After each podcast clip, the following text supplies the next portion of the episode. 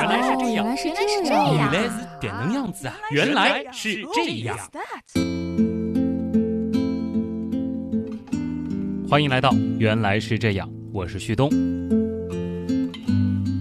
那由于众所周知的原因，这两周的《原来是这样》呢，暂时是旭东一个人陪着大家。两个人做节目和一个人做节目肯定不一样嘛。那既然只有我一个人，我们也换一换风格啊。今天呢，给大家来讲几个故事。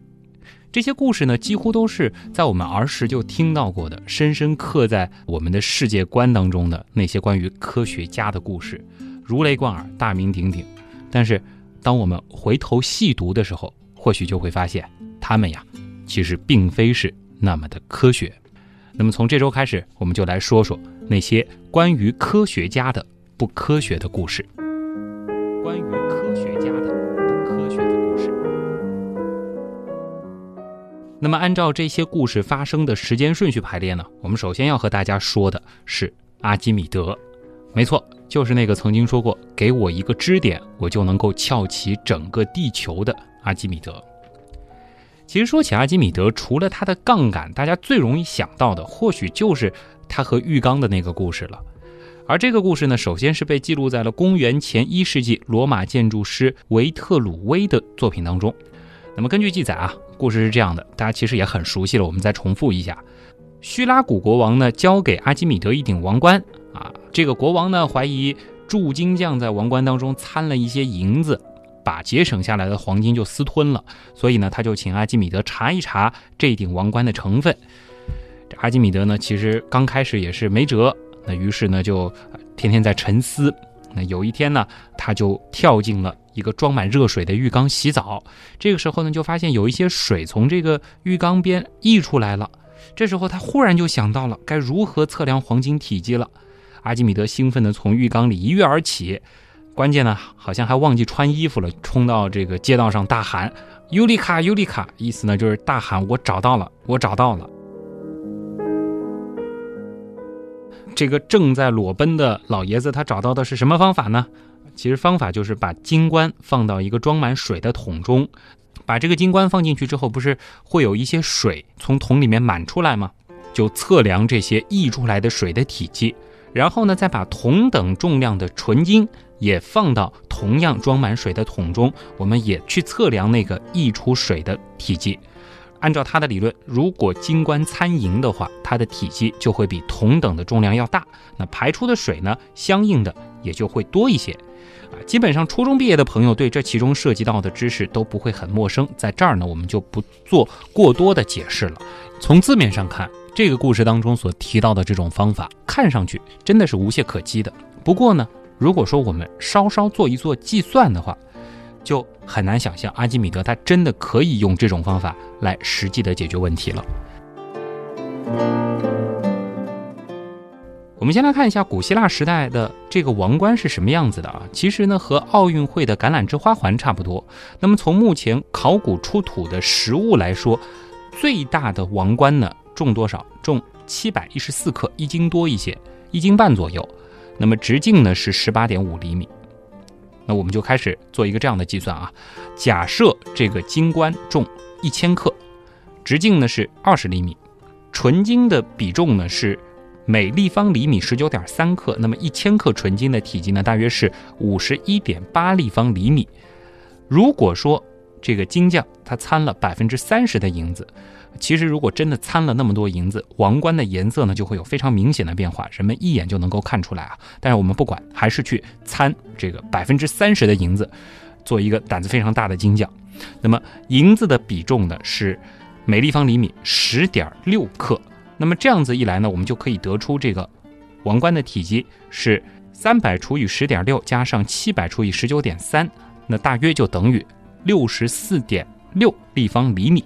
这个把这段计算过程用语言表述出来，完全就是为了让这个节目听上去更高冷一些啊！数学不好的朋友呢，可以自动跳过前面那一段计算，直接听之后的结论。好，那么要进行测量了，我们就把这个王冠和纯金放进尽可能窄的桶里。我们假设这个桶口的直径啊，我们皇冠的直径是二十厘米，这么桶口的直径也是二十厘米，刚刚好能够把这个王冠放进去。放进去之后呢，它就能够造成零点二零六厘米的水位上涨，什么概念？就是两毫米多一点点。那么如果说放那个纯金进去呢，是能够造成零点一六五厘米的水位上涨。注意到了吗？这两者之间只差了零点四一毫米。刚刚我们其实举的例子，这个掺的银子的比例是非常大的啊，而且这个王冠的体积也非常的大。如果说这个王冠再轻一点，掺的银子再少一点，这个桶再大一点，那么所相差的这个值啊就更小了，小到几乎可以说是忽略不计。不要说在当时了，就是在现代的这个中学实验室里，想要测出这样的差值都是非常困难的。而且再考虑一下当时的环境，它是没有精确的。尺和量筒的，那么在测量的过程当中，其实它是测溢出来的。在溢出来的这个过程当中，水它会流失，会自然的蒸发，还会产生气泡。另外呢，水的表面还有张力，所以这种测量方法它的实际可操作性几乎为零。到这儿就很显然了，这个故事的真实性本身呢，也就让我们产生怀疑了。刚才我们所做的这段论述呢，并非是我原创的。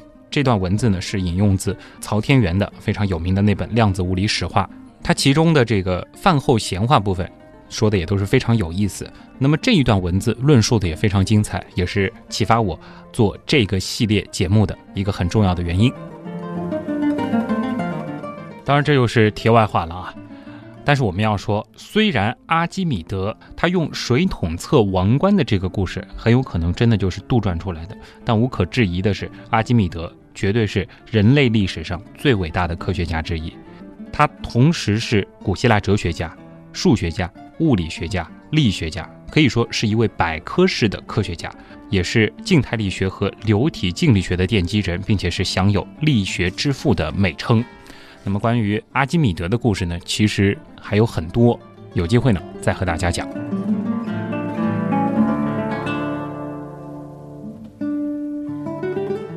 接下来要和大家讲的这个故事呢，和一座建筑有关，那就是大名鼎鼎的意大利比萨斜塔。而这栋建筑之所以举世闻名，或许还和四百年前著名的科学家伽利略他所做的那个自由落体实验有关。数百年来呢，伽利略在比萨斜塔上扔下的那两个球，一直被人们视作是科学史上的重大事件，而且呢，也从来没有人怀疑过这个事实。但是呢，最近就有很多的学者，比如说日本科学史研究家市场太难，就对此提出了质疑。他认为说啊，伽利略呢根本是没有在比萨斜塔上做过自由落体的实验。怎么说呢？他对这个传说提出质疑的原因之一呢，其实也是很多的传说被推翻的一个共同的原因，那就是并没有找到当时的有关记载。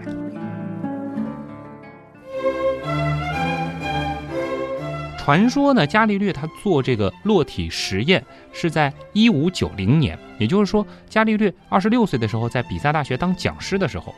那么当时学界的主流观点是什么呢？是源自于古希腊的大哲学家亚里士多德的学说。那么亚里士多德说啊，物体越重，下落越快。那么这种观点其实也统治了整个学术界近两千年，它的确是符合人类直觉的，谁也不敢说一个不字。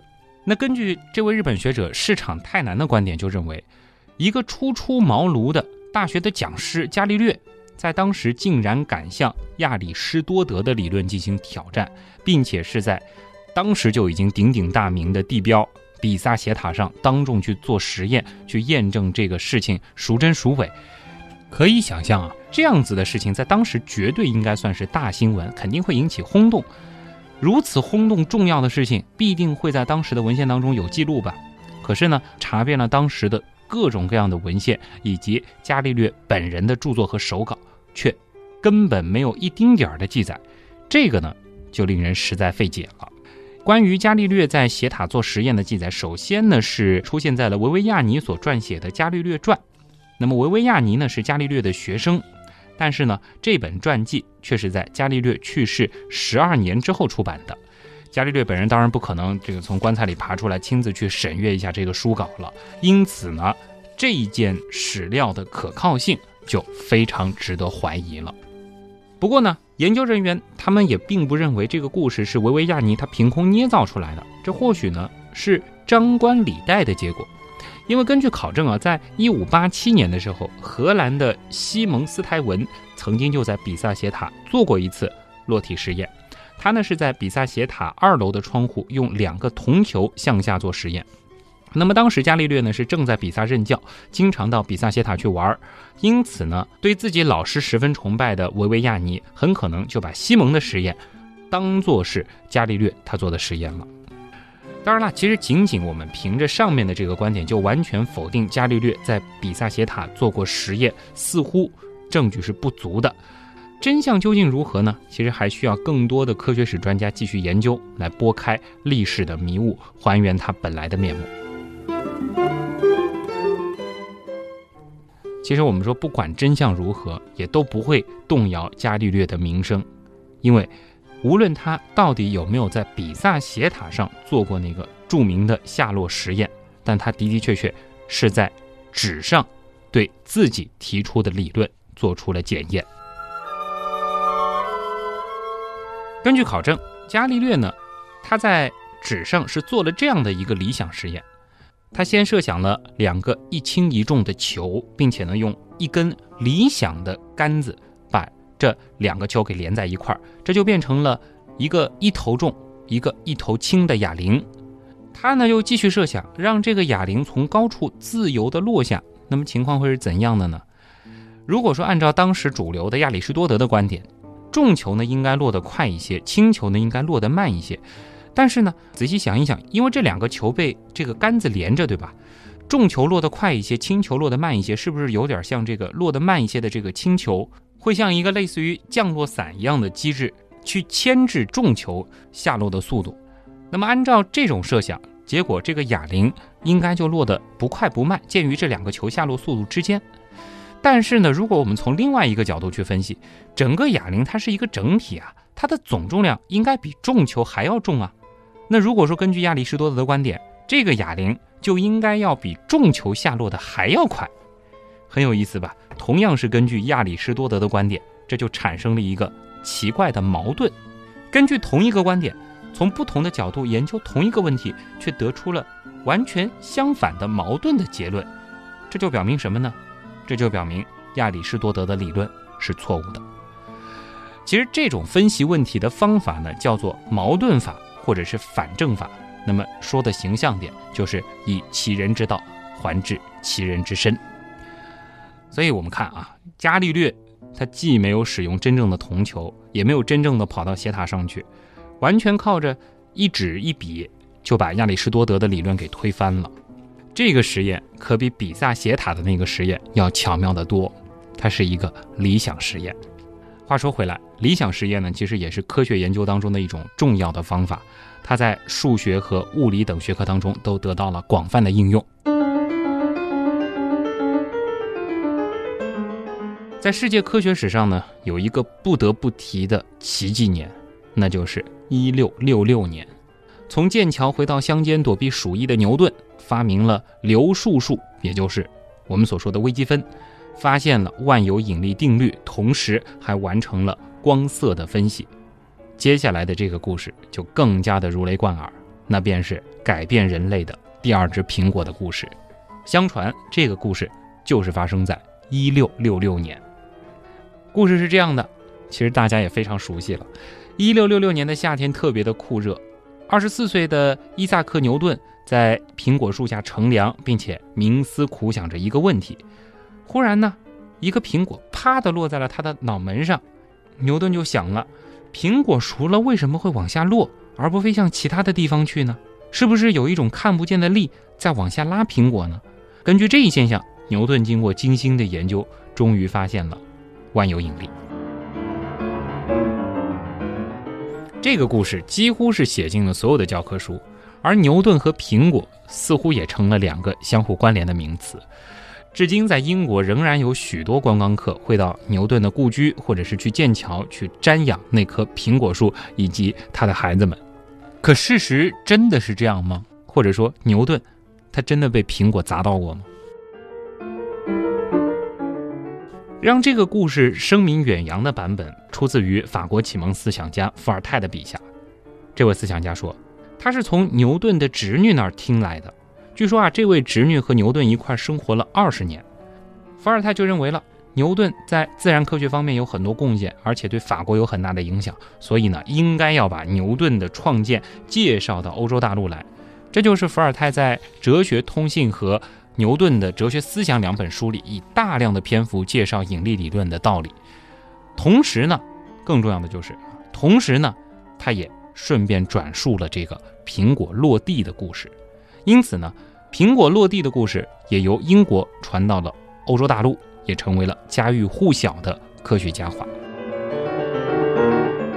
最详细记载这个故事的人是英国人布雷斯特，他呢，在一八三一年在牛顿的生平这本书当中又提到了这件事儿。后来呢，他又在一八五五年在牛顿的生平著作和发现的回忆一书当中再次提出了这件事儿。他是这样记载的。说苹果从沃尔斯索普的树上落下来，因而使牛顿想到了这个问题。一八一四年，我在沃尔斯索普时，曾经看到了这样一棵苹果树，树的一部分已经开始枯萎，一部分树干已经脱离树根。那么到了一八二零年的时候，这一棵树已经完全腐朽而倒下去了。甚至他还说到，这一棵树的标本后来由伊特纳小心地保存着。注意一下，这当中出现的年份：一八五五年、一八一四年，还有一八二零年。可牛顿是什么年代的人呢？他在一七二七年的三月二十号就离开这个人世了。而在他逝世之前，其实并没有任何的有关苹果落地故事的记载。史学家已经考证了牛顿生前涉猎的数量繁多的作品和信件，但在这其中呢，都没有找到。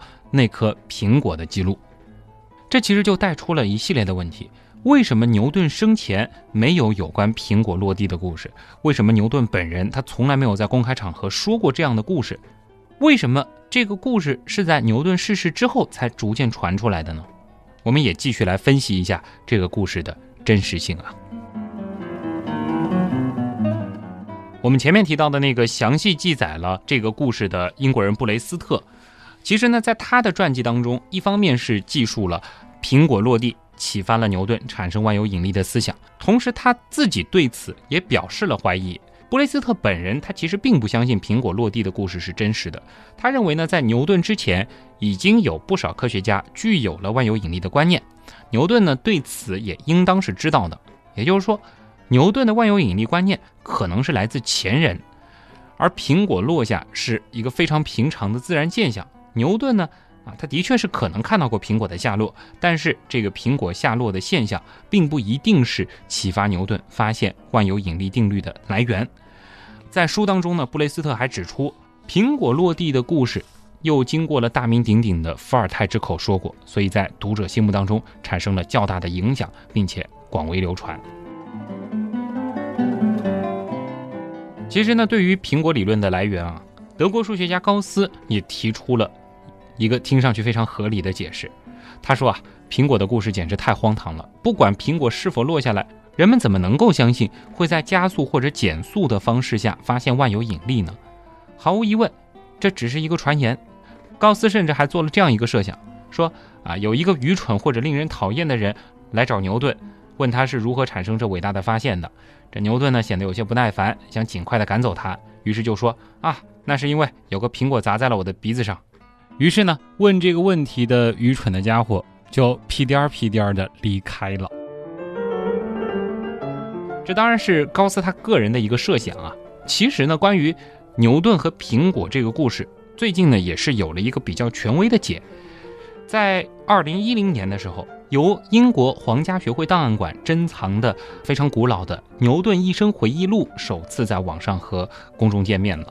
那么这个回忆录呢，是由牛顿的好友与他同时代的物理学家威廉·斯蒂克利所撰写的，所以真实性是比较可靠的。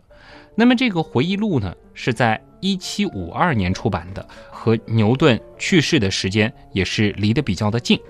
手稿呢，就一直珍藏在英国皇家学会档案馆，过去呢只是用于学术研究的。这个回忆录的公开呢，也最终证实了牛顿他并没有那么戏剧性的被苹果砸中脑袋，忽然产生了灵感。根据牛顿生前的讲述，牛顿呢很有可能是看到苹果落下这个偶然事件，然后呢他就投身于一项本来可能被搁置的研究，那就是万有引力了。而咱们刚才聊的这些，或许就是关于牛顿和苹果的全部了。原来是这样，就是这样了。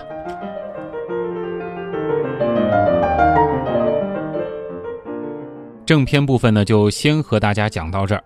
如果说上一期怀孕是一种怎样的体验，是这个原样近一段时间又一次出现的超长期的话，那么这一期节目呢，算是原来是这样近大半年以来，啊篇幅比较短的一期啊，因为正片结束只有刚刚好二十分钟。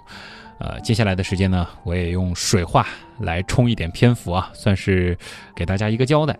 接下来呢，大家选择性收听吧，基本上都是我的一些纯唠叨了。先说一下这期节目的录制啊，为什么会那么的短？那主要的原因呢，还是大家非常喜爱的紫林老师去待产了嘛。另外一点呢，就是这我也承认一下错误，因为国庆回来已经是周四了，那么。其实到周五正常更新呢，一共只有两天的时间。那我通常的习惯呢，是在周四之前把这期节目完全制作完成，这样呢就可以在周五的这个十八点整，在几个首发平台进行整点的更新。其实现在的时间已经是在周五，也就是十月九号的凌晨了。其实具体的时间已经接近一点了。那么估计这期节目全部后期合成完，大约是在三点左右。不出意外的话，这期节目应该是会整点准时的更新，也给那么多喜欢原来是这样的朋友们一个交代。这期节目可能有的朋友会觉得有点水，这里呢我也通盘接受啊，因为的确和以往的一些节目不同，这期节目呢啊大部分是进行了一个摘编，并没有太多的撰写的过程，那么只是整合了一些文章。然后呢，加了一点点我自己的观点。那么主要呢，还是希望通过这些故事的讲述，带给大家一些启发。就是那些我们曾经非常习惯的有关科学的故事，它其实呢是被神化了的，或者是被同化了的。今天呢，主要是和大家讲了阿基米德、伽利略还有牛顿。那么按照这个时间顺序呢，呃，在下一期节目当中，我们还是会和大家来讲几个非常有名的关于科学家的故事。就比如说瓦特和他的水壶，爱迪生和他的小镜子，还有爱因斯坦和他的小板凳。对于每一个喜欢科学的孩子，相信这些故事在我们的童年都留下了非常深刻的印象。通过节目颠覆这些故事，其实并不是想要颠覆这些科学家，因为无论如何，这些科学家他们所留给我们的财富都是无比宝贵的，他们也都是非常伟大的。我们只是想通过这两期节目给到大家一种思考。那就是科学，它并非源于偶然，并非是靠着那种小聪明式的灵感。说句实话，这个选题呢，最初仅仅是想通过一期节目来给大家打包完成的。那为什么硬生生的要拆成两期呢？还是有两个原因啊。第一个原因就是下一期当中我们讲瓦特的这个部分，其实会比较的长。如果说把这两篇合成一篇的话，这个总篇幅呢将会突破天际的，达到将近一个小时。精力有限，再加上需要赶着周五的更新，所以说呢，这一部分我们就留到了下周。相信下一周的节目呢，应该会有很多大家曾经没有听到过的部分。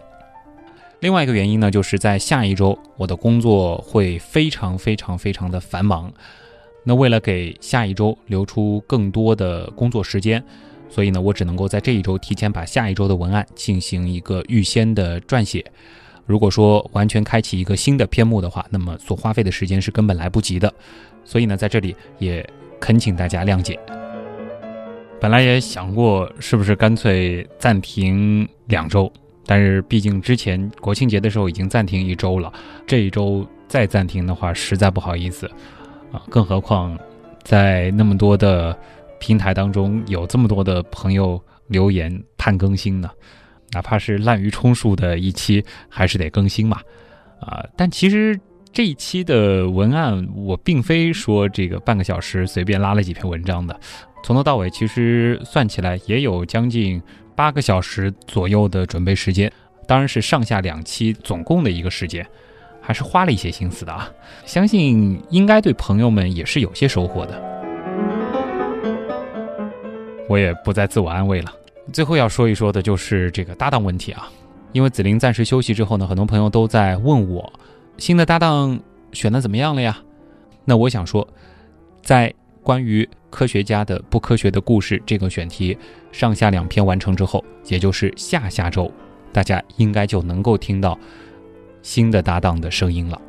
因为我自己也真心的觉得，一个人的节目做起来好像有点累，而且科普嘛，那一定是说的时候本身就有一个人在听，感觉会来得更好。那么，相信新的搭档一定也会给大家带来更多的惊喜。最后，不忘做一下广告：我们的百度贴吧“旭东刀科学”、微信公众号“旭东刀科学”同样是期待大家的光临。另外呢，我个人的微博“旭东”以及我们节目的官方 QQ 群“原样刀友会”同样是期待着大家的到来。旭东呢，也虚心接受大家提出的各种意见啊。当然，这两周可能真的有些忙，参与互动的时间会比较的少。但是，一旦有空，我也会尽可能的和大家进行互动。别忘了，旭东的东是上面一个山，下面一个东。好了，任务完成。竟然在节目之后，一个人又水了六分多钟的时间。这期节目真的就是这样了。再次感谢多听了这六分钟我一个人唠叨的朋友们。我是旭东。咱们下周的原来是这样，再见。